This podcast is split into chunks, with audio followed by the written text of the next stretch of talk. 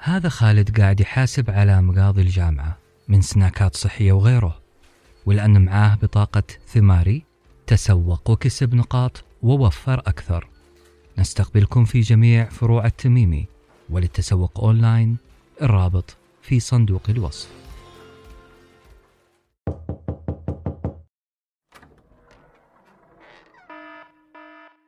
مرحبا أنا عهد وهذا بودكاست مخرج طوارئ.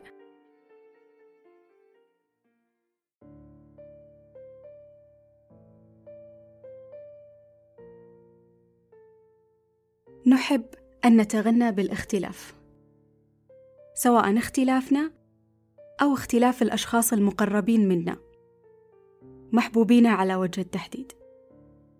عندما يصف شاعر محبوبة يغلب أن هذا الشاعر سيحرص أن يبين مدى تميز هذا المحبوب واختلافه عن غيره. ما أتذكر إن مر علي بيت أو قصيدة تغنى فيها شاعر بمحبوبة وقال أن سبب حبه له هو أنه شخص عادي مشابه للآخرين. يغلب أننا نحرص على أن نختلف لأجل ألا نتشابه. رغم أننا نتشابه دائما سواء بوعي منا أو بدون وعي. نتشابه رغبة بالأمان والحصول على القبول الاجتماعي.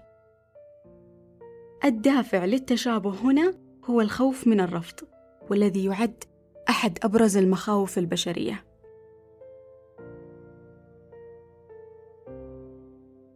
لتوضيح الصورة أكثر تصوروا معي خط أفقي مستقيم. اليمين منه راح أسميه اختلاف. الاختلاف بكل تدرجاته. المقبول منه وحتى آخر الخط راح يكون الاختلاف المتطرف والذي سأسميه غرور. واليسار منه التشابه بكل تدرجاته حتى المتطرف منه والذي سأسميه ذوبان. الهدف من استخدامي لمصطلحات التشابه والاختلاف في كلامي هو التوضيح. وما أسعى لإيصاله هو إلغاء هذا الخط الافقي المستقيم بالكامل والوصول إلى مرحلة لا يهمنا فيها درجة تشابهنا من اختلافنا.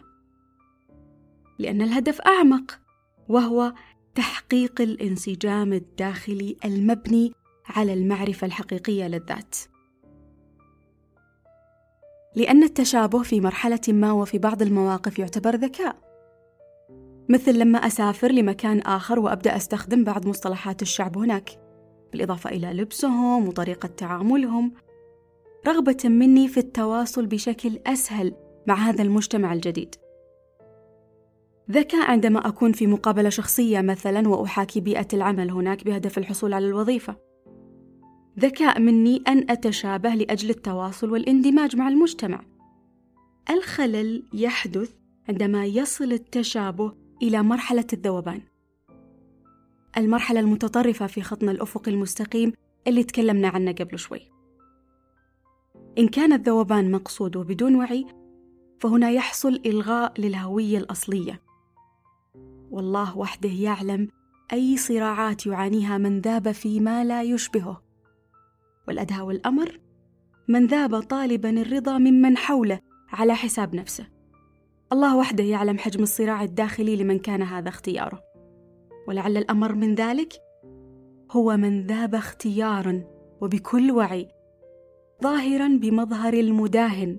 فهنا مهما بلغت درجة ذكاء أو وعي من يتعامل معه إلا أن الحقيقة لابد ظاهرة. حقيقة الهوية الأصلية التي تشابهنا في الأمثلة الأخيرة رغبة بإخفائها أو ربما هروبا منها ورفضا لها. بطريقة ما ينقلني حديثي من أقصى يسار الخط المستقيم إلى يمينه، من أقصى الذوبانية إلى الاختلاف. قبولنا لهذه الهوية الحقيقية بل ومعرفتنا لها كخطوة أولى وأساسية ومفصلية هو ما يحدث التوازن.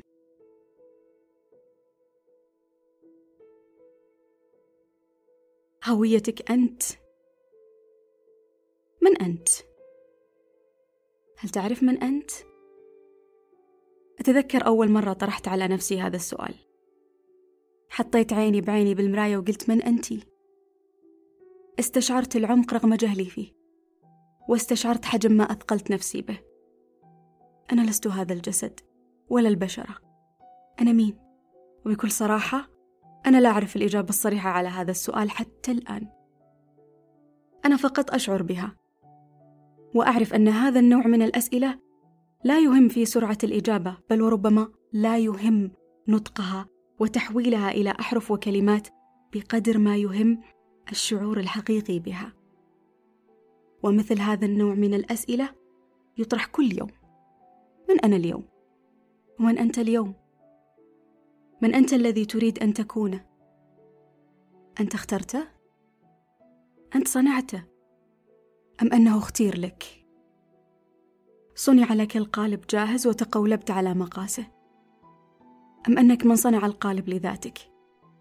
أم أنك غير قابل للتشكيل والقولبة أصلا لفرط ما بروحك من حرية ونقاء وأعني بالنقاء هنا الوضوح لشدة وضوح ما أنت عليه لشدة وضوح تلك الهوية النابعة من عمق روحك بقدر إبحارنا في أعماق ذواتنا يظهر اختلافنا. إلا أن اختلافنا هنا ليس اختلاف من اختلف لأنه يخشى التشابه أو من خالف كل ما هو موجود ليتميز بل هو اختلاف من وصل إلى الأعماق بعد أن عانى من ظلمتها ما عاناه ثم عاد حاملا اللآلئ والكنوز في يديه. اختلاف من لا يرى في اختلافه أي أفضلية على أي مختلف آخر. لأنه في الحقيقة كلنا عاديين وكل واحد منا عادي بطريقته وهنا يكمن الاختلاف. هنا إن تشابهنا فنحن نتشابه بوعي من لا يذوب.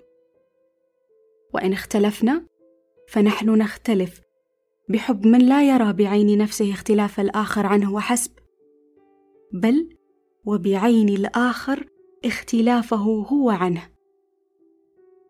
تتسع مساحة القبول من الداخل نحو الخارج. من قبولنا لماهيتنا الحقيقية بكل ما فيها وكل ما صنفناه إلى عيب أو ميزة.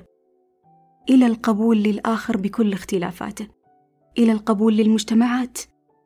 لا أعرف هل أنا مفرطة التفاؤل أم أنه فعلا سنصل إلى مرحلة من التصالح فيما بيننا؟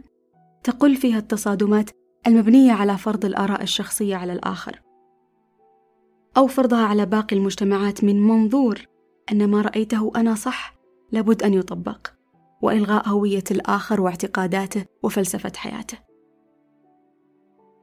المختلف الذي لو كنت شاعرة لأمطرته غزلا هو من قبل اختلافه وكنتيجة ثابتة لقبوله لذاته قبل غيره وفي مرحلة متقدمة ساعد غيره ليكون هو الذي يريد أن يكونه السؤال الذي منه جاءت فكرة هذه الحلقة هو هل تملك الجرأة أن تكون أنت؟ طرحت هذا السؤال على نفسي قبل أن أفكر في طرحه على أي أحد آخر. عندما وجدت نفسي أتأرجح بين جانبي الخط المستقيم الذي ذكرته في بداية كلامي. منه انطلقت وها أنا الآن أعود إلى نقطتي الأساسية. وهدفي من هذا كله كما ذكرت في بداية كلامي هو إلغاء هذا الخط الأفقي المستقيم بالكامل والوصول إلى مرحلة لا يكون فيها لدرجة تشابهنا من اختلافنا أهمية كبيرة. لأن الهدف أعمق وهو تحقيق الانسجام الداخلي المبني على المعرفة الحقيقية للذات. أنت ستملك الجرأة أن تكون أنت. إن كنت أولا تعرف من أنت. في حفظ الله.